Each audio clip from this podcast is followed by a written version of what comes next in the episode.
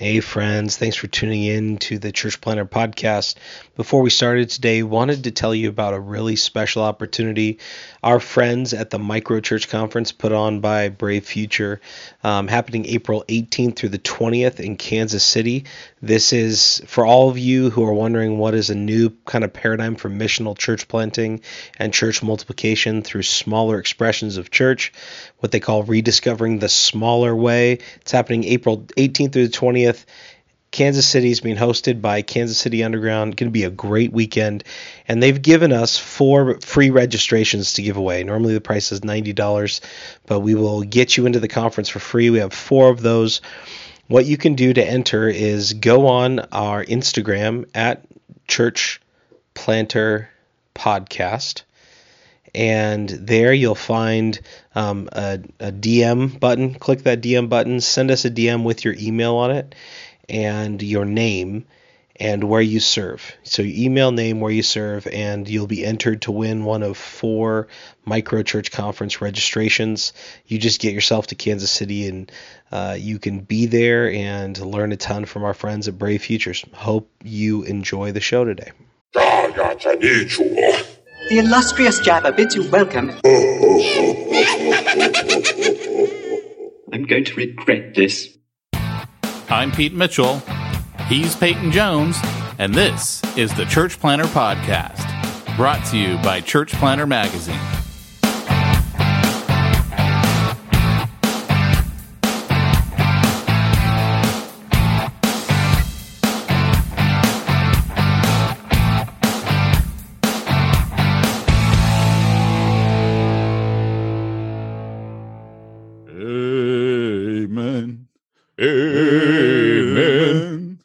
In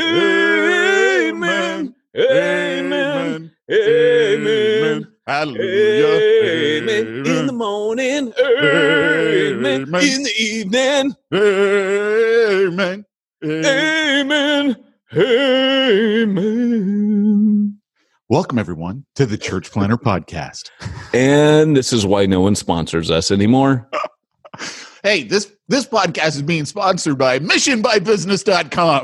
Oh, it is. I saw what you did there. How did that happen? Wait, Pete, how do I get on mission while doing business? Sorry, I missed my cue. Well, Pete, what's that? Tell me all about it. Well, it is a training program that I do specifically with bivocational pastors and people who want to spread the gospel in their community by being on mission with people in their community, helping people in their community, hiring people in their community. That's what I do. What? Mission. Can there be such a thing like that, Pete? MissionByBusiness.com. Simplify MissionByBusiness.com. Hey, don't wreck our one sponsor that we actually have on here.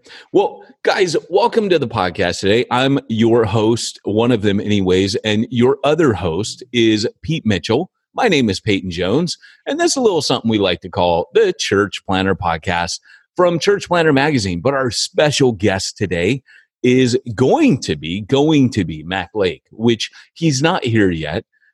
He will come. He is training. He is a trainer, a great trainer of many leaders, and he will soon be on here. And we'll introduce him properly then, but that's what's ahead. But right now, you get a little thing called Smack Talk. You do know I am putting the video version of this up on the Facebook page. I can't help it. Go ahead and tell him. So your little munchkin look right now where we can barely see the top of your head like Wilson on whatever that home improvement show was.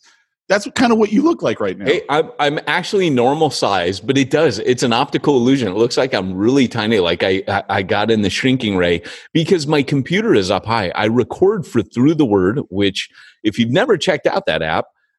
Hey, they're not a sponsor. Don't you plug it. Don't you plug it. Don't you dare plug it until they give us some money. They're a sponsor, Peyton Jones, let me tell you. Hey, you're like, they give me money. So yes, here we go. Well, so there are 8-minute chapter summaries of every chapter in the Bible, and I am having a blast with the Old Testament, but I'm on 2 Kings, so they keep giving me all the books that nobody wants, and I love it, dude. Like, I'm into Chronicles next, and where other people are like, dude, this is really boring, I find solid gems, and I'm like, dude, this is the stuff that I study the Bible for. I want to do Deuteronomy. I did Deuteronomy. Did you? Dude, you're on to me. Did you do my favorite verse in there? Never mind. I called him one night. I either called Peyton or I texted him. I'm like, look at Deuteronomy 20, like a little kid. I'm like, look at this one. Oh, it was hilarious. There's plenty. Now, keep in mind, this app is for youth, and I literally have so much fun. I cannot tell you. I must have stretched at two she-bears coming out of the woods in Mullen 42 U's for about 3 chapters. Nice. Yeah. I like she it, man. Bears. Organized crime. So, by the way, guys, if you're wondering why we started our beautiful little podcast, a little rendition of Amen. So right before we start, we always pray. I should say Peyton always prays, right? Because we're still worried that my prayers bounce off the ceiling and never actually make it to God. Which are the ones that get heard just because you said that? Yeah. Anyway, let's just keep moving along. So the thing is, my parents, dad's a pastor, right? For those of you who haven't been listening to the podcast long, I'm a pastor's kid, that probably explains everything now. People understand why I'm the way I am. Pete's still rebelling. I've never left the rebellious stage. And they end all of their prayers by singing that. So when they did that in front of my kids thought it was the greatest thing in the world. And they want to do that at the end of like dinner prayer. Let's sing the Amen song. Oh, yeah, dude. That's awesome. So we once, when Liberty was really young, gosh, she wasn't even 2 yet. We took her to, believe it or not, Gibraltar, the Rock of Gibraltar. I was living in the UK at that time, doing church planning stuff. And we got invited to go down to Gibraltar and do a retreat down there. And it was pretty rock and roll. And so we were there, and they, at the dinner table, did the Superman prayer. Have you ever heard that? No. So everybody raises their hands up in the air like Superman. And my daughter thought this was the best thing in the world. So you go, thank you, Lord, for giving us food. Nice. Thank you, Lord, for giving us food. We are so grateful for every plateful. Thank you, Lord, for giving us food. So you are now going to be a superhero at your table tonight, my friend.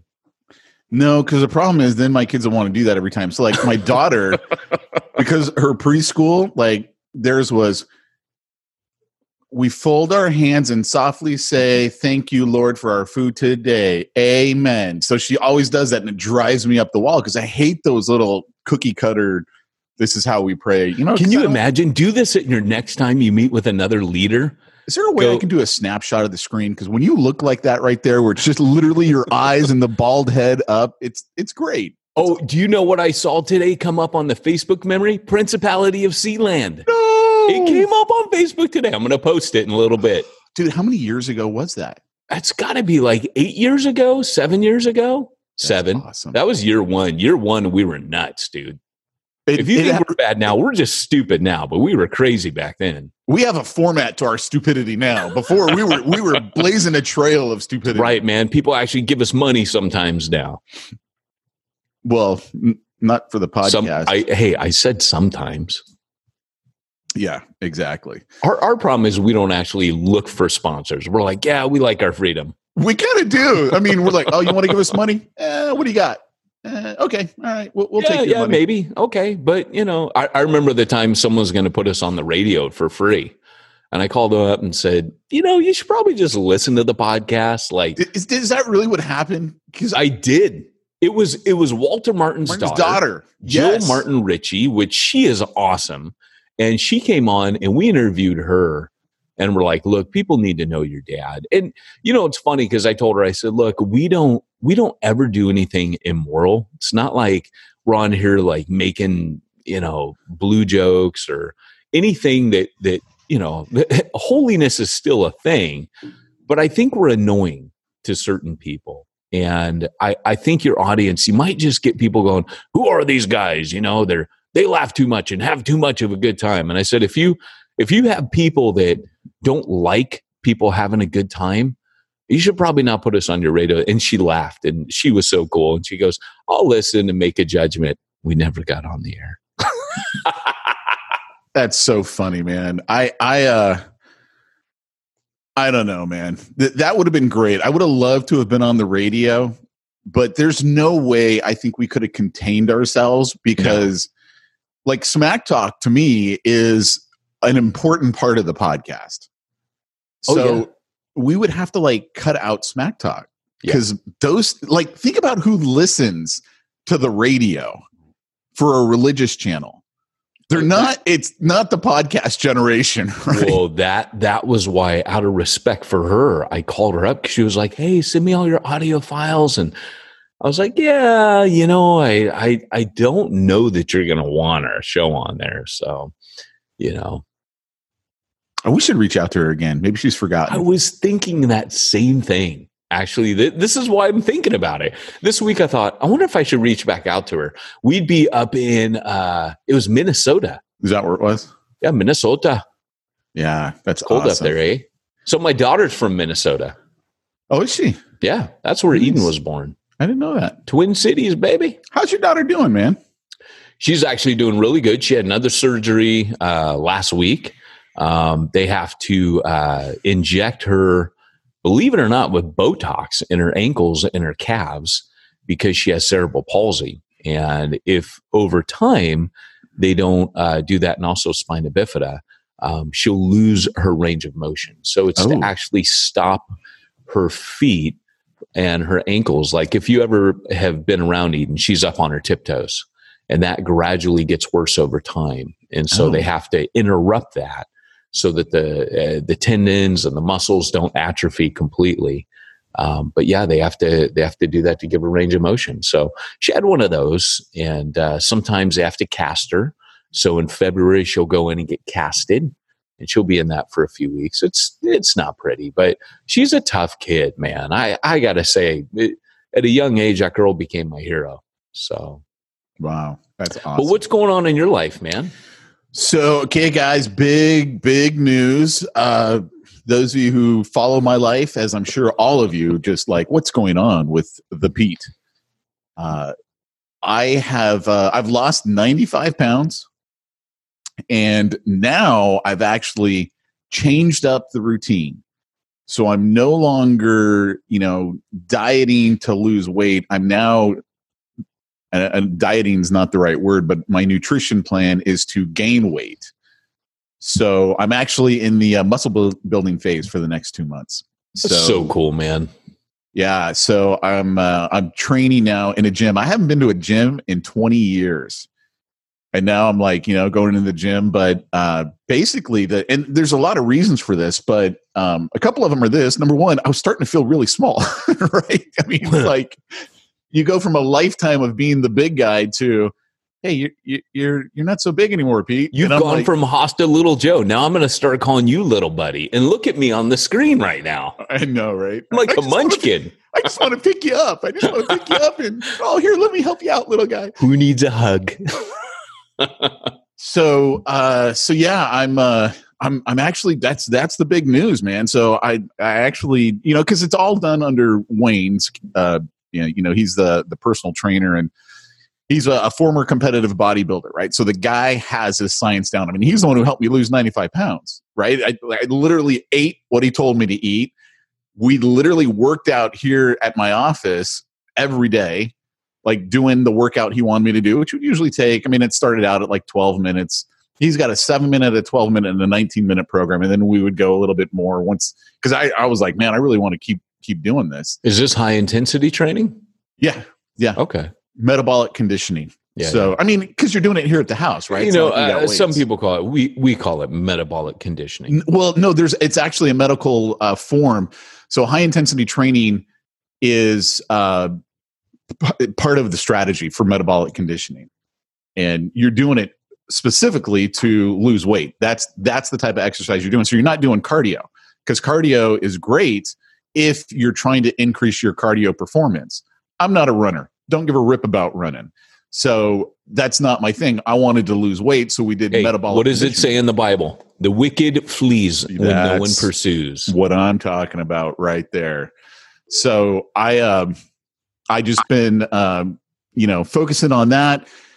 We've got, for the first time in 20 years hitting the gym, it's been kind of crazy, right? And fun all at the same time. And so, that's the stage that we're in. And then basically after 2 months, then we'll go back to cutting. And then we'll cut for another 2 months. And then I think I'll actually be at my goal. So the goal is next 2 months, gain muscle, and then cut after that for next 2 months. So. Pete Mitchell! Mac Lake, how are you? First time ever we've met. How is it that we both know Peyton Jones for so many years, not one time? What kind of friend is he that he has never introduced us? Well, not a very good one, apparently. Peyton likes to keep his world separated because he's pretty much sure that I'm going to screw up anything that I touch. So if he can just kind of leave me over there in the corner, everything seems to work out. I'm not sure. I'm confident. Yeah, exactly. I log in. I hear Pete Mitchell talking about building and cutting. I'm going, how come you've never introduced me to this guy before? Hey, Mac. Mac is like he's kind of the guru of fitness. Like any leader he gets around, like they just start to change and get fit. The guy I'm planning with, Bo Moffitt, dude is super fit right now, thanks to Mac. I bump into a guy named John Allwood, super fit, thanks to Mac. If you want to hear an amazing podcast, go to the Sin Network Leadership Podcast, and Mac is on there talking about health. It was one that I used to co-host with Rick Duncan. Amazing 50 minutes will blow your mind. But anyways, Mac, it is so good to have you on here, man. Welcome. Good to be here. Well, let me tell you guys a little bit about Mac. And by the way, doesn't he look like a munchkin with his just eyes and head popping up? Yeah, I feel exactly. Like I should be doing this. So I'll explain to you, Mac, because I know it's going to distract you this whole time, but I have my computer set up to record for something called Through the Word for the rest of the day. And I was doing some last night. So this is like when I do my little studio at home, this is the setup. And my computer has to be up high so I can read the screen. And then I've got my little portable like sound buffer studio down here on this level. So you can't see that, but it makes me look really small on the screen. You look creepy and small, yeah.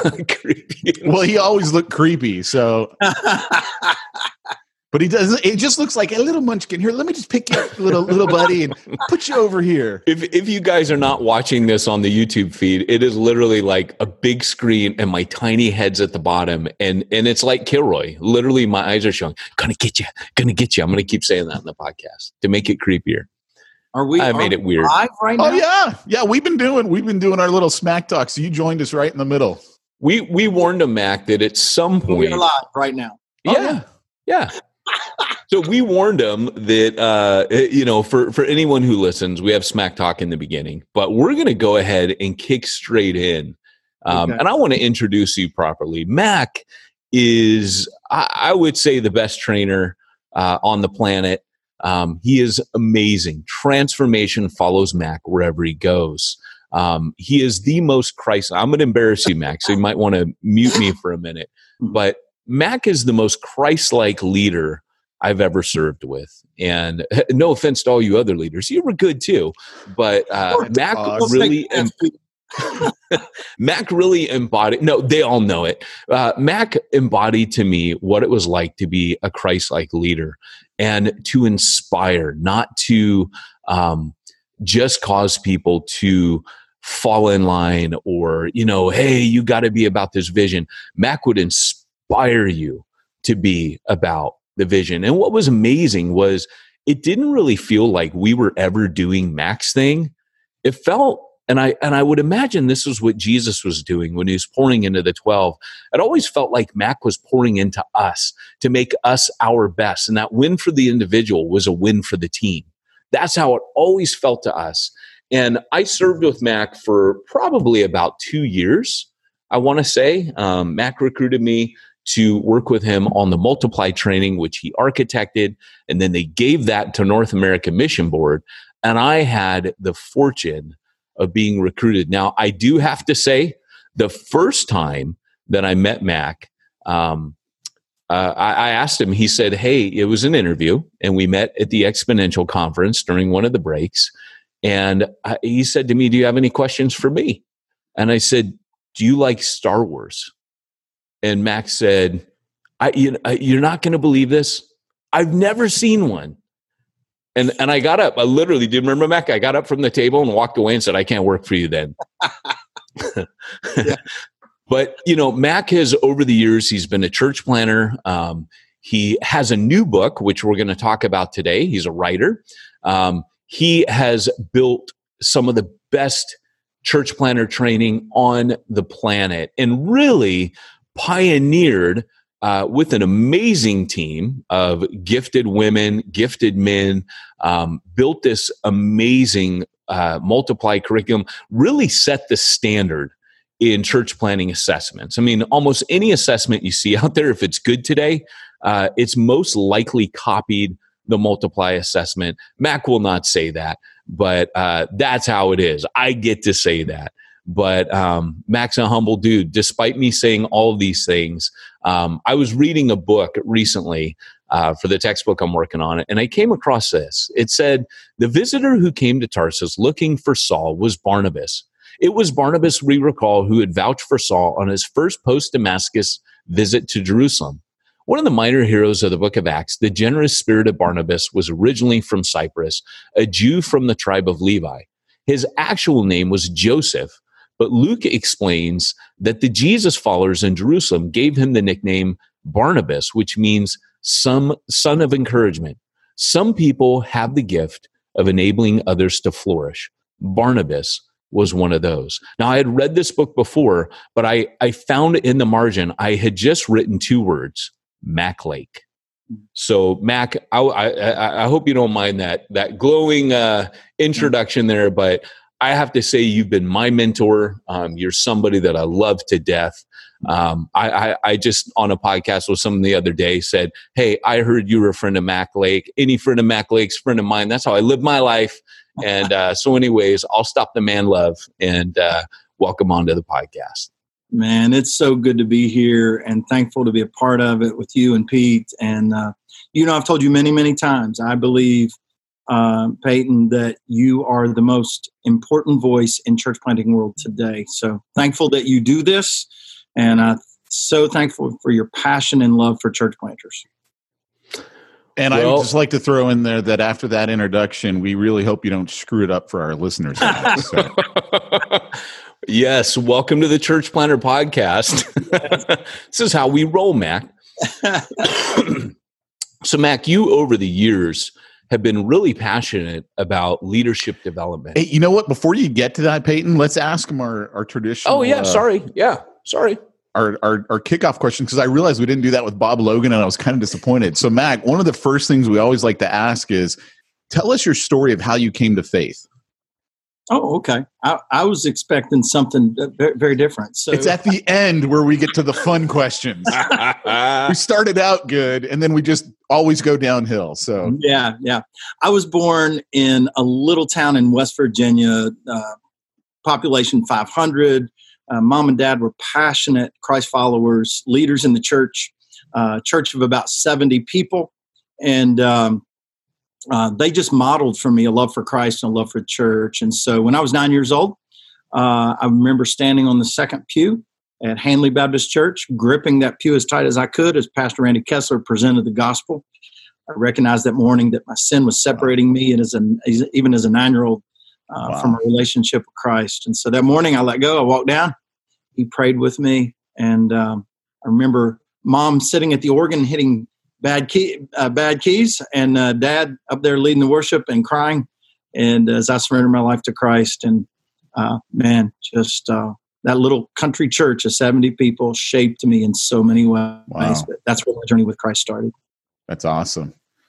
Peyton, did we lose you?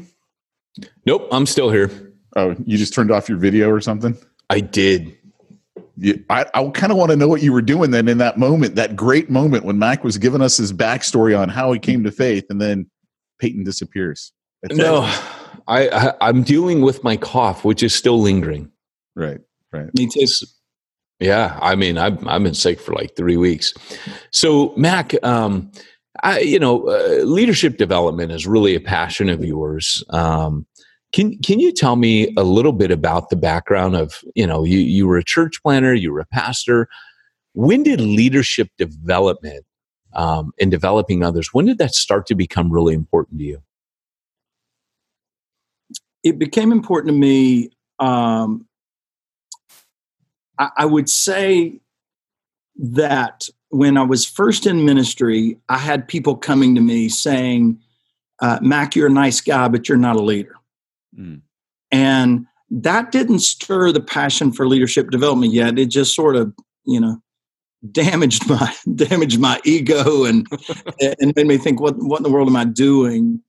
But it was later on when I was at Pauley's Island Baptist Church and I was an associate pastor and I was leading a bunch of leaders and teams and just got overwhelmed and went on vacation, told my wife, I said, hey, the church is getting ready to fire me. And we'd been there about 18 months. She said, they're not going to fire you. They love you. And I said, no, they're going to fire me. They just don't know it yet. I said, I'm leading so many things. I'm juggling so many things. It's all getting ready to come crumbling down. So, long story short, that night, God laid some things on my heart. I went back. I recruited 7 people that I would begin to lead from or lead through.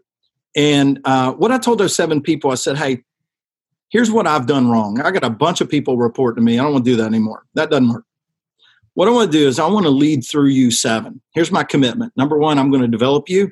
Number 2, I won't undermine you. And so if anybody on your team comes to me and has questions or needs something, I won't answer their question. I won't give them what they need. I'll redirect them back to you because my job is to champion you. Your job is to be the champion of your team. So that's when I first started doing leadership development. And Peyton, about 6 months afterwards, I found myself sitting at my desk one day going, what do I do with this extra time? Because now all of a sudden, for the first time in years, I had margin in my schedule because I was deploying and developing leaders and delegating things to these leaders and truly empowering them. And so all of a sudden I discovered I had a margin. Now, here's what happened.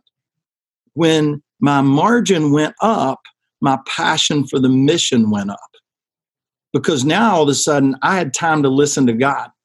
A lot of times what we do is we get before God and he gives us a word. He gives us a mission. He gives us a challenge. We become passionate about it. And then we run off and we begin to execute the mission and execute the vision, but we stop listening to God. And he's going, whoa, wait a minute. I only gave you part of the story. I only gave you part of the directive. There's more I want to give you. But we stop listening. We start executing in our own power rather than the power of the Spirit. Right. As a leader, I want to walk in the Spirit. I want to lead from the overflow. And so, if the practice of intake is not a consistent discipline in my life, I will never lead from the overflow. Right. And so, I think so many pastors and so many leaders, they're running so fast and they're chasing a God-inspired vision. But the problem is they heard it in a moment and they stopped listening. And now we begin to function out of busyness. We operate out of busyness and our souls become depleted. And so I'm no longer walking in the Spirit. I'm no longer leading from the Spirit. I'm just leading from a place of Mac. Mm. And when I lead from a place of Mac, I get Mac results. I don't want Mac results. I'm 59 years old. It's the clock is ticking for me. Mm. I don't have time to waste doing what Mac thinks right, trying to accomplish Mac's mission and Mac's vision. I want to listen and lead from an overflow rather than just busyness. Mm. So good. Somebody just came in this room. I had to borrow a room because my internet was down. Hey, you're on our podcast. It's okay. I hope other podcasts, they would not be down with that. Us and Mac is one of my good friends. For those of you that are listening, I mean, this is the fact that, I've often marveled that we've taken so long to get you. I know I've had you on 1 or 2 podcasts before, but man, I would have you a lot more. And you're just such a busy guy. I mean, you develop multiplication pipeline, leadership pipeline. I mean, you're a YouTuber now, so we'll get into all that before we get out. But man, it is just good to have you. We'll take you as rough as it comes. So, all right. So, Mac, you've written this new book Tell us a little bit about it and why you wanted to write it. Yeah. So the book that's coming out on February 2nd or whatever it is, I don't know the date, is called The Multiplication Effect. The reason I wanted to write this book is if you ask any pastor, what is your leadership development strategy, you're going to get one of two answers. The first answer is an honest answer. It's, yeah, we don't have a leadership development strategy. Second answer is, well, ours is organic, which means they don't have one. Yeah. They don't have one. So not a good answer. So what I tell pastors is you should be able to answer that question in 30 seconds or less. You should be able to articulate what your leadership development strategy is in 30 seconds or less. It's crucial because, listen, if I don't know how I'm going to develop leaders, the likelihood of me developing leaders is very, very slim.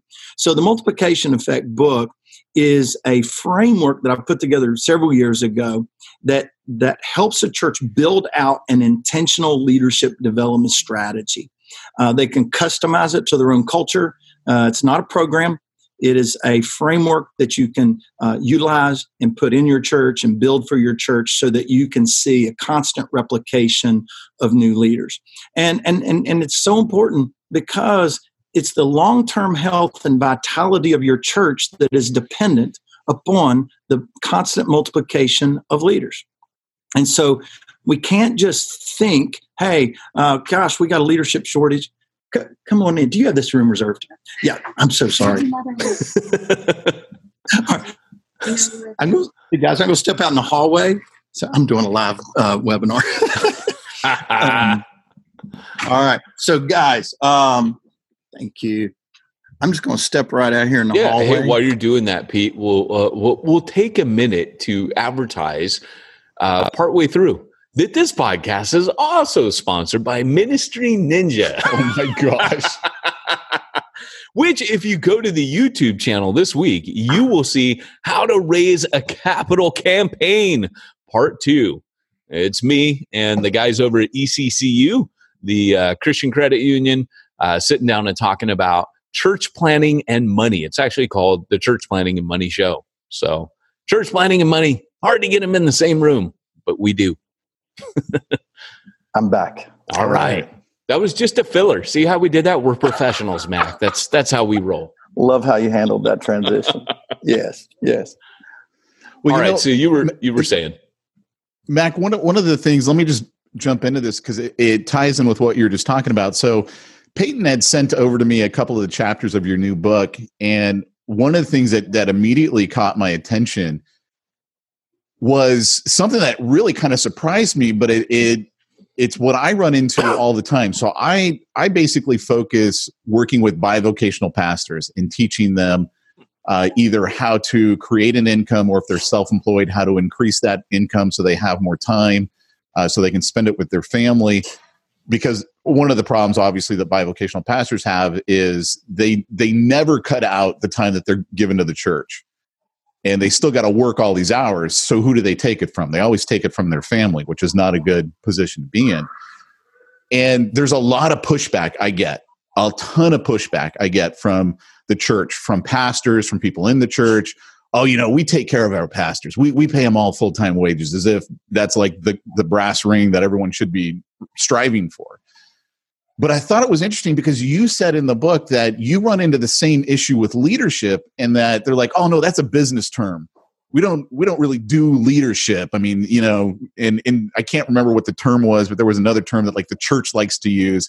Yeah. Can you talk a little bit about that? Because I found that really fascinating.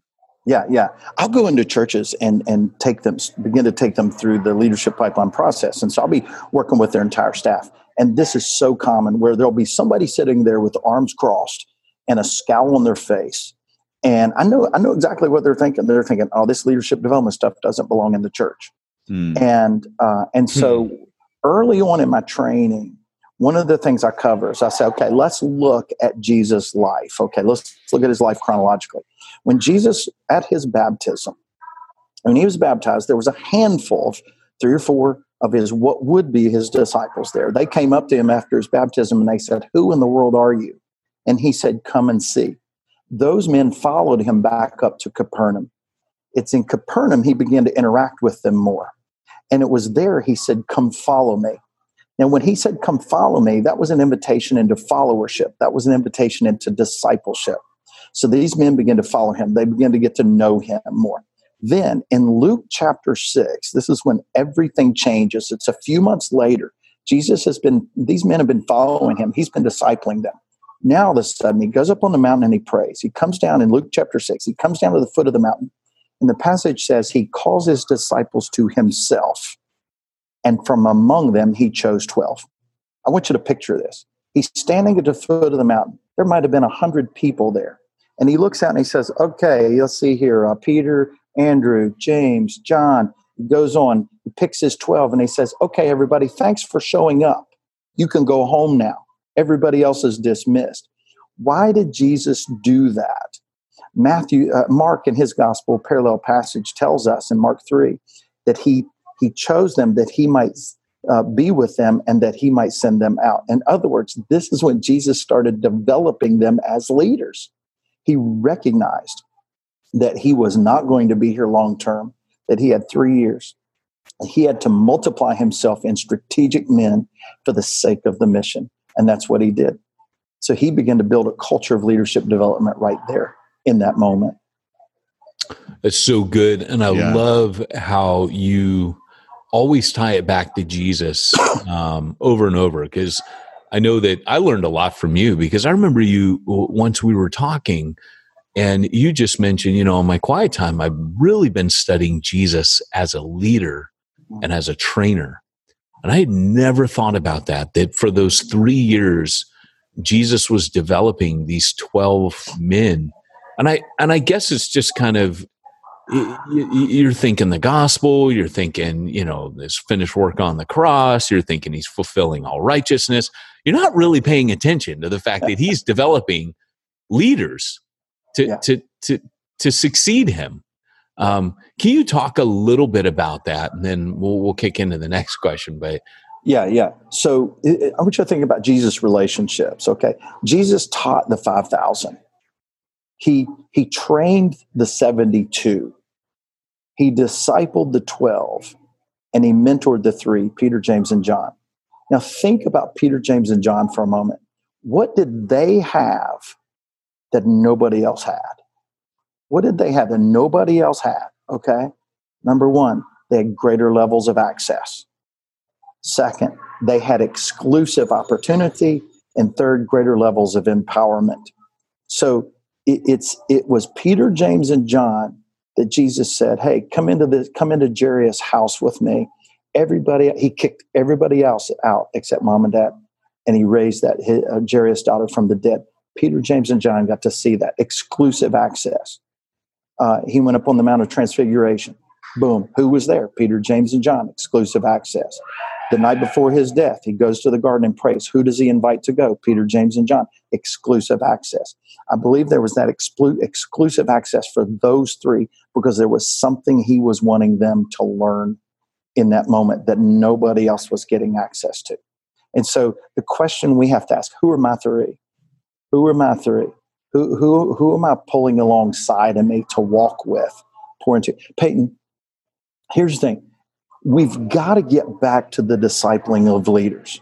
I'm going to Scotland tomorrow, and this is one of the things I'm going to share with them, because there's 50,000 believers in the entire nation. That is it. Wow. They want to see a church planting movement, but nothing is happening, okay?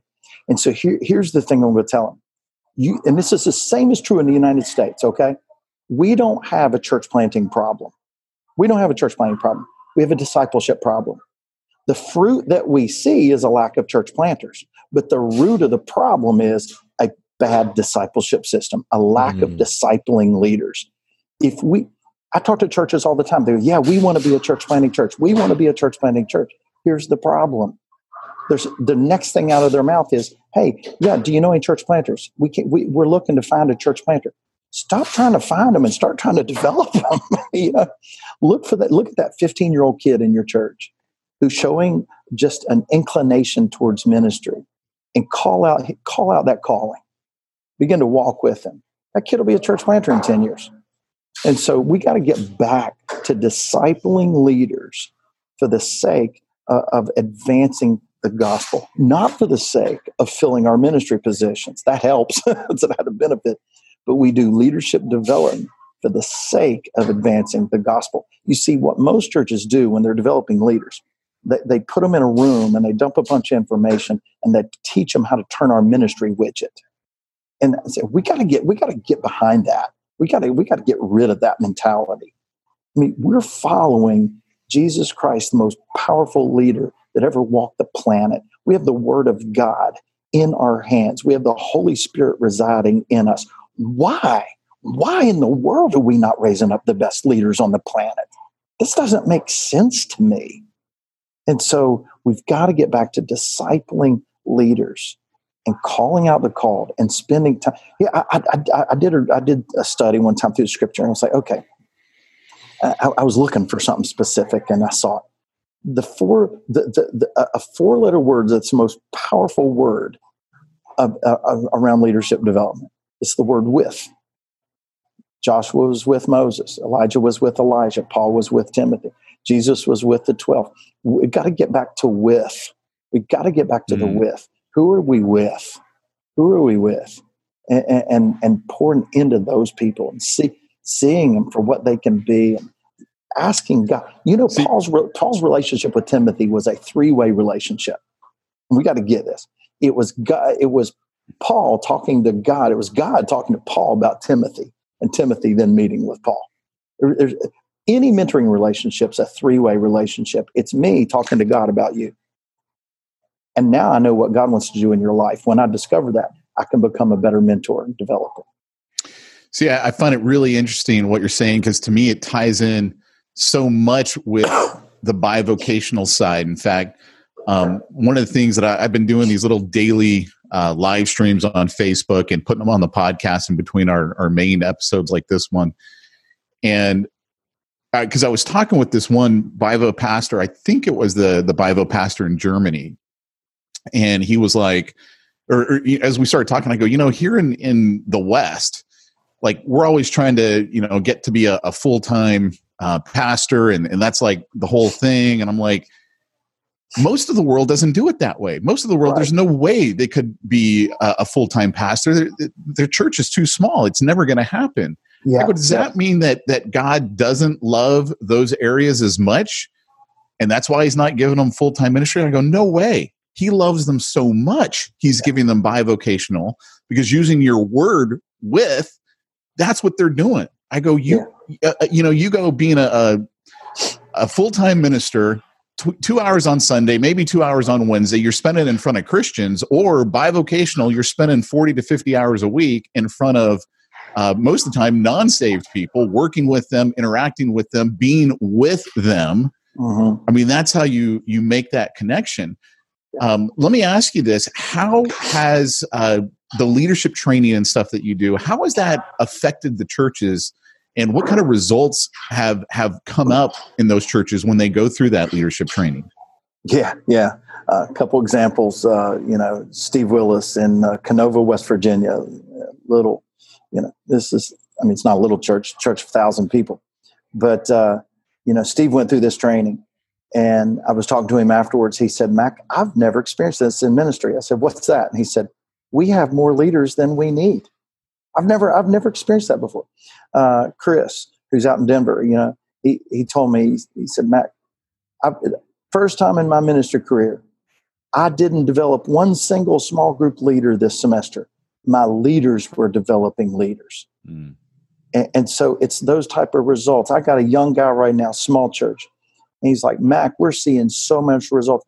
I want to learn how to do this leader. I want to train other small churches in this process, because I'm seeing the benefit, the impact it's having.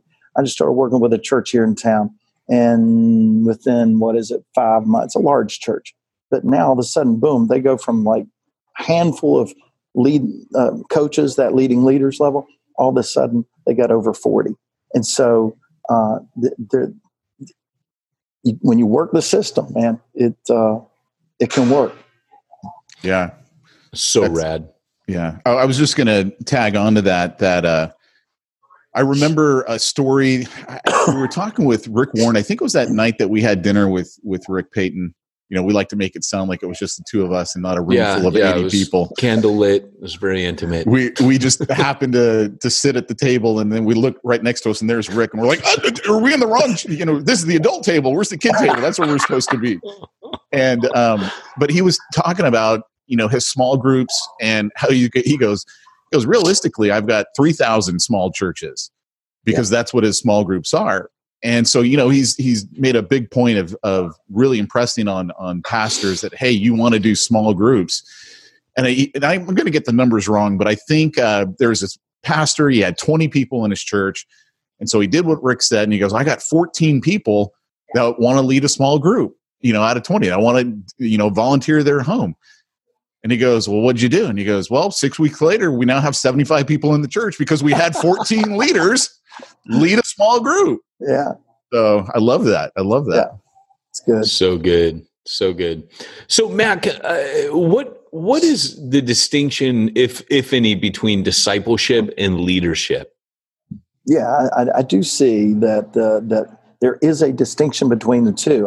I call leadership development discipleship, but there's the distinction is this. With basic discipleship, the primary focus is intimacy with God. I'm learning how to have intimacy with God. But when you begin to disciple me as a leader in leadership development, you're teaching me how to have influence for God with my life. In the basics of discipleship, I'm learning primarily about my character. In leadership development, you're beginning to equip me in competencies.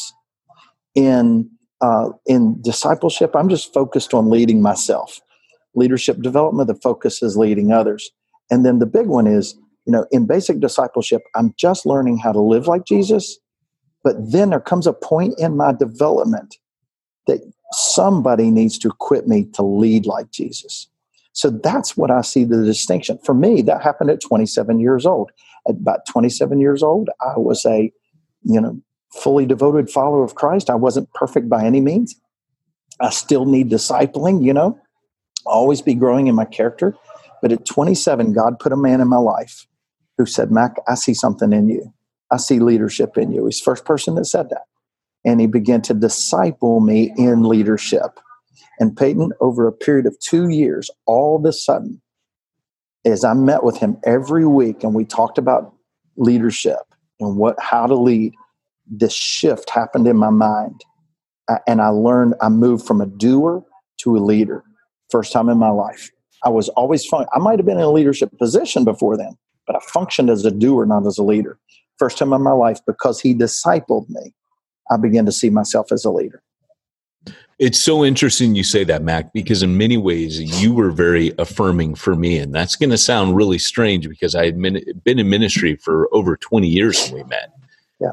And yet the reason it was affirming was I was always kind of like the radical, or even seen at times as the rebel, and going out and doing things, you know, more evangelistic or more apostolic. And I wasn't kicking against the goads.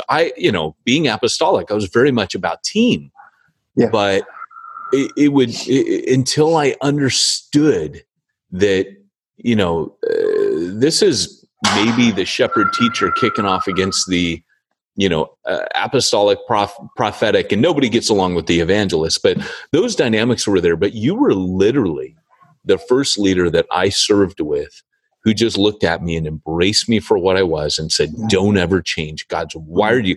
And I needed that from, I think, a leader of your capacity. So this is a little vulnerable to say this, but I remember having that conversation. And I want to go back to a really funny conversation we had early on, which was I was watching you lead our team. And I remember saying to you at a certain point, I took it was in Vegas. We were doing the assessment there. The infamous Shark Tank went down there. And you and I asked, hey, can I talk to you? And I was a little bit shy about it. It was kind of like, you know, asking a girl like, hey, will you go with me? Back when you were in junior high, you know, felt a little vulnerable and a little bit intense. And I remember just saying, hey, Matt, and I was just in awe of your leadership. And I said, I didn't know how to ask it as, like, you know, a 40-year-old man. And I'm like, will you mentor me? And your response was you looked at me and you had this kind of grin and you go, that's what I've been doing. And it was so rad. It was an aha moment. It was kind of like the end of Sixth Sense where you go back, oh my gosh, he's dead. You know, you're replaying all the scenes. And it was like, holy cow, he's been mentoring me. And I didn't even, and I started to see it. You know, the time where I show up in North Carolina and, you know, you say, hey, prep for these two. And then you throw me in the deep end, you're going to take five. I'm like, oh no, you know, and my mind went back to all these different things. I was like, okay, this was all part of training, mentorship, development. But I want to ask you, particularly as you're talking about the leaders who were saying, I never had this problem. I have so many leaders. And you've drawn the distinction between discipleship and leadership, which I think is really healthy.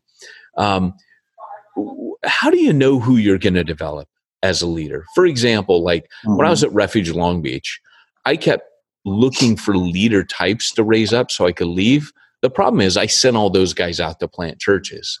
So when it came time to leave, I just had like warm bodies in front of me. And I just started discipling them and training them, and they became leaders. And I've played with the idea of maybe your leaders are, maybe there is a special calling to a special type of leader, but maybe there's just people like, you get the impression that you just appoint them. Like where Paul says, hey, pick these kind of men, their character needs to be this and that. Do you think that there might be more grounds to train and to teach people leadership, just people that we don't typically think as leaders? Have you seen that kind of play out?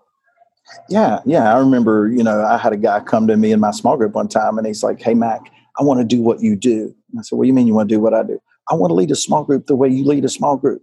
You know, I mean, we love each other. We're growing in our faith, man. We're like family. I want to do this. I want to do what you do. In my mind, I'm sitting there thinking, you can't do what I do. You're not ready. This was years and years ago. You know, you can't do what I do. You're not ready. And but he persisted. I said, all right, Roger. I said, yeah. Show up next week. Come to small group 15 minutes early. Stay 15 minutes late.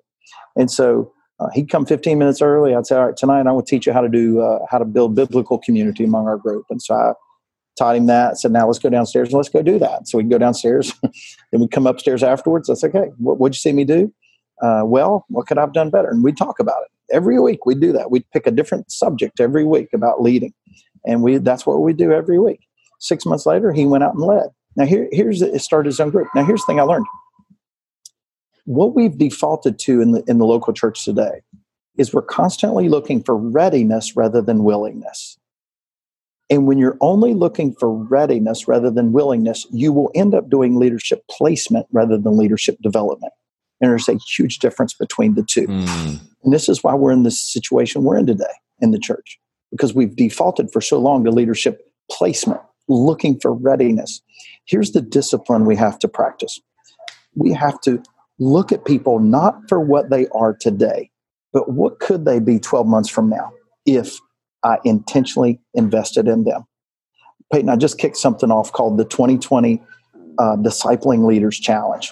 It's not a program. It's just something I invited people into. And I said, hey, if you want to take the challenge of discipling 2 to 3 leaders this year, I'll walk with you. It's free. Walk with you.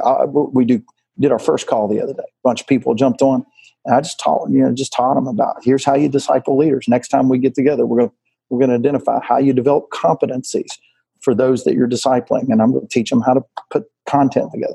And so I want to walk people through this to show them it's not as hard as you think. It's just not as hard as you think. It's basic discipleship. Jesus would have never looked at his 12 and said, hey, go make disciples of all nations. He wouldn't have given us this command to go make disciples if it was some big, complex, difficult thing. Remember who he gave that command to. Bunch of ordinary people. If discipleship can only be done by extraordinary, gifted, godly, amazing, out of this world people, then we're never going to accomplish the mission. So we can't make discipleship so difficult. We can't make the discipling of leaders so difficult. It's fascinating to me. I was talking to Ralph Moore. You know, Ralph, it's they say Ralph has planted more churches than anybody else out of his church, you know, out of his churches. And so I asked him one day, I said, Ralph, how'd you do it? How'd you raise up all these leaders, all these church planters? He said, it's easy, Mac. He said, all I do is I found somebody that I believe in. I could see some potential in them. And he said, I'd either give them, you know, a book of the Bible to read like Ephesians, or I'd give them Good to Great by Jim Collins. And I'd simply give them something to read. We'd meet on a consistent basis, and I would ask them, what stood out to you from what you read? What did God ask you to do about it? And how can I help? That's rad. That was his discipleship methodology. You know, only thing I've done is added a couple extra questions to that. And 2,700 churches later for Ralph, right? I mean, yeah, exactly. Holy cow. Yeah, exactly.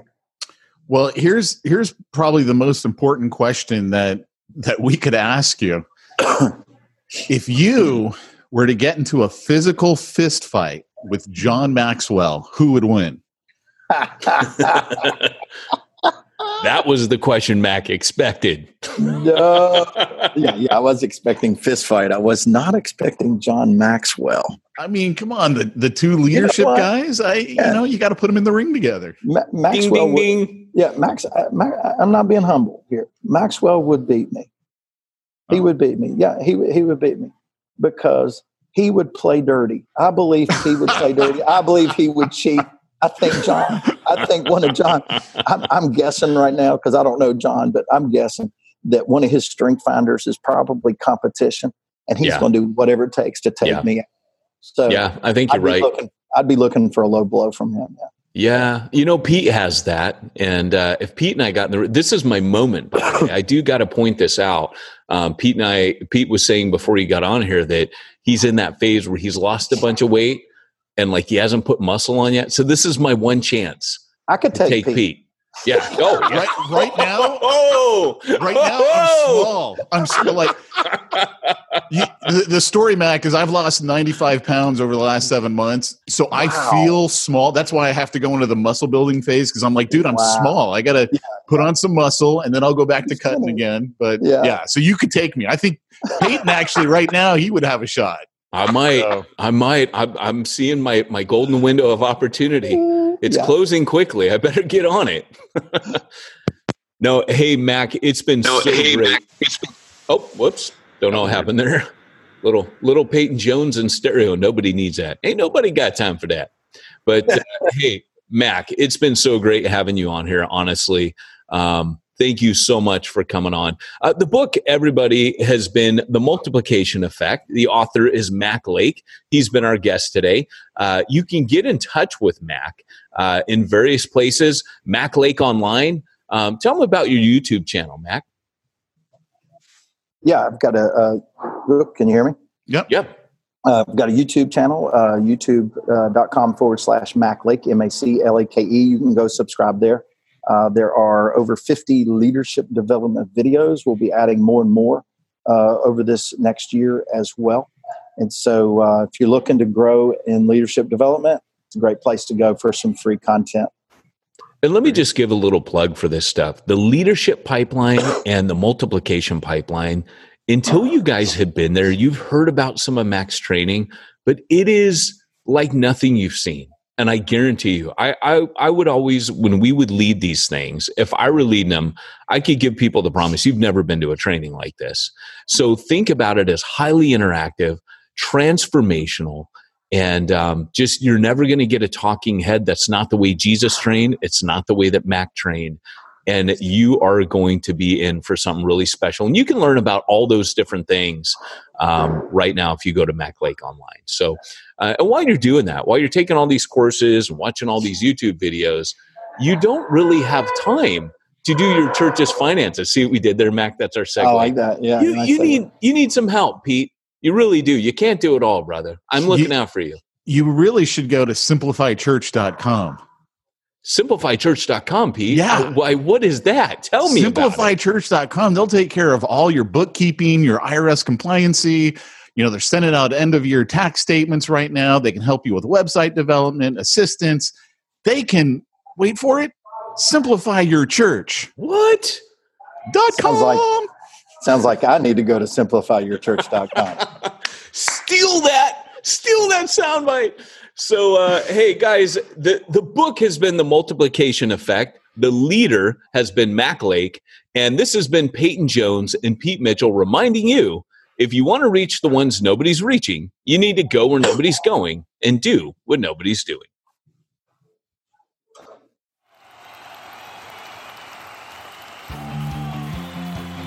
Thanks for joining us for another weekly episode of the Church Planter Podcast with Pete Mitchell and Peyton Jones.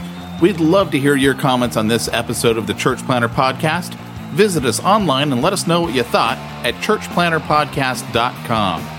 If you subscribe to us via iTunes and have enjoyed the podcast, leave us a positive review. The more positive reviews we receive in iTunes, the more iTunes will promote us to other church planters who would benefit from this show.